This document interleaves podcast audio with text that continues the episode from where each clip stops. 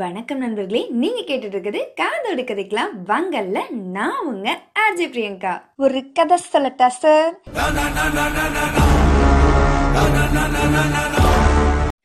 ஊரில் ஒரு வியாபாரி ஒருத்தர் இருந்தாராங்க. அவருக்கு கடவுள் பக்தி ரொம்பவே அதிகமாங்க. ஊர் ஊரா ஜவுளி முட்டையை தூக்கிக்கிட்டு நடந்தே போய் ஜவுளி வியாபாரம் பண்றதாங்க அவரோட வேலை. வீட்டில் பிள்ளைங்க சரியா படிக்காதால அவருக்கு ரொம்ப வேதனைங்க. கடவுள் நமக்கு மட்டும் ஏன் இவ்வளோ கஷ்டம் கொடுக்குறாரு அப்படின்னு புலம்பிட்டு இருந்தாராங்க.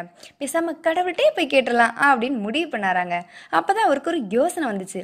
பேசாமல் நம்ம கடவுள்கிட்ட தனியாக போய் நம்ம கஷ்டங்களை எடுத்து சொன்னா என்ன அப்படின்னு நினச்சாராங்க. அதே மாதிரி ஒரு நாள் பூஜையெல்லாம் முடிஞ்சு கோயில் கதவு மூடும்போது அந்த கோயிலுக்குள்ள வியாபாரி மறைஞ்சிக்கிட்டாராங்க. அவருக்கு ரொம்ப டயர்டாக இருந்ததால அங்கே கொஞ்ச நேரத்திலே தூங்கிட்டாராங்க. நடுராத்திரி ஏதோ பேச்சு குரல் கேட்டுச்சான் டக்குன்னு முழிச்சு பார்த்தாராங்க. அப்போ படிக்கட்டும் தூணும் பேசிக்கிட்டு இருந்துச்சான் அப்படி என்னதான் பேசுது அப்படின்னு ஊத்து கவனிச்சாராங்க. அப்போ படிக்கட்டு தூணுகிட்ட சொல்லிச்சான் நம்ம எல்லாரும் ஒரே பாறையாக தான் இருந்தோம்.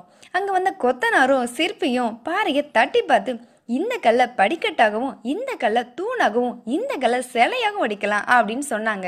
அதுபடியே நம்மளை படிக்கட்டாகவும் தூணாகவும் சிலையாகவும் மாத்துனாங்க. இப்ப நீ பரவாயில்லப்பா தூணா நிக்கிற. என்ன பாரு படிக்கட்டா மாத்தினாலும் மாத்தினாங்க கோயிலுக்கு வரவங்க போறவங்க எல்லாம் மிதிச்சிட்டு மிதிச்சிட்டு போறாங்க. என்னால வழிய தாங்கவே முடியல அப்படின்னு படிக்கட்டு சொல்லிச்சான். அதுக்கு தூண் படிக்கட்டுக்கிட்டு சொல்லிச்சான். உன்னையாச்சும் மிதிச்சிட்டு போயிடுறாங்க. ஆனா எனக்கு அப்படியா? எப்பவுமே இந்த கோபுரத்தை சுமந்துக்கிட்டு அப்படியே நிக்கணும். ஆனா பாரு நம்ம கூட இருந்தது இப்ப சிலையா இருக்குது. அதுக்கு டெய்லி பாலாபிஷேகம் என்ன சந்தன அபிஷேகம் என்ன நெய் அபிஷேகம்னு பல விதமான அபிஷேகங்கள் செய்கிறாங்க சில சந்தோஷமா இருக்கு அப்படின்னு தூண் சொல்லிச்சான். உடனே எங்கேயோ இருந்து மெது ஒரு அழுக சத்தம் கேட்டுச்சான் ஆமாங்க அது சிலையோட குரல் தான் உடனே படிக்கட்டும் தூணும் சிலையை பார்த்து நீ தான் சந்தோஷமா இருக்கிறல்ல அப்புறம் அழுகிற? அப்படின்னு கேட்டுச்சான் உடனே சிலை படிக்கட்டை பார்த்து உன்னை மிதிச்சிட்டு போயிடுறாங்க. தூணோ கோபுரத்தை தாங்குறதோட நின்றது.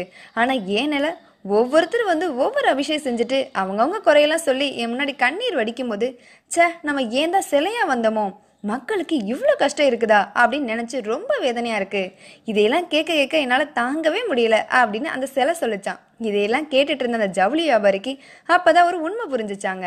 கஷ்டன்றது எல்லா லைஃப்லையும் இருக்குது. அது வரும் போகுமே தவிர நிரந்தரம் கிடையாது. அதை எதிர்நீச்சல் போட்டு முன்னேறதான் வாழ்க்கை அப்படின்னு. ஆமாங்க கஷ்டப்படாம எதுவும் கிடைக்கிறதும் இல்லை லாஸ்ட் வரை நிலைக்கிறதும் இல்லைங்க.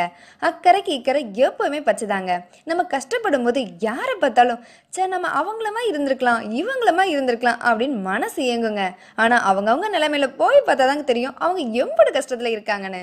அதுக்கு நம்ம கவலை எவ்வளவு பரவாயில்லன்னு தோணுங்க. அதனால கஷ்டம் நஷ்டம் அது வந்து போகும். துயரம் வந்த தாக்கும்.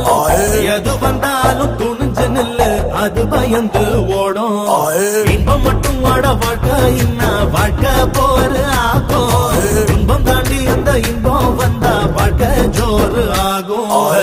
நெக்ஸ்ட் வீக் இன்னொரு சூப்பரான செம்மையான கதையோடையும் கருத்தோடையும் ஃப்ரைடே வரேங்க. இப்போ உங்களுக்கு பை பாய் சொல்லிட்டு கிளம்புறது உங்க அர்ஜய் பிரியங்கா.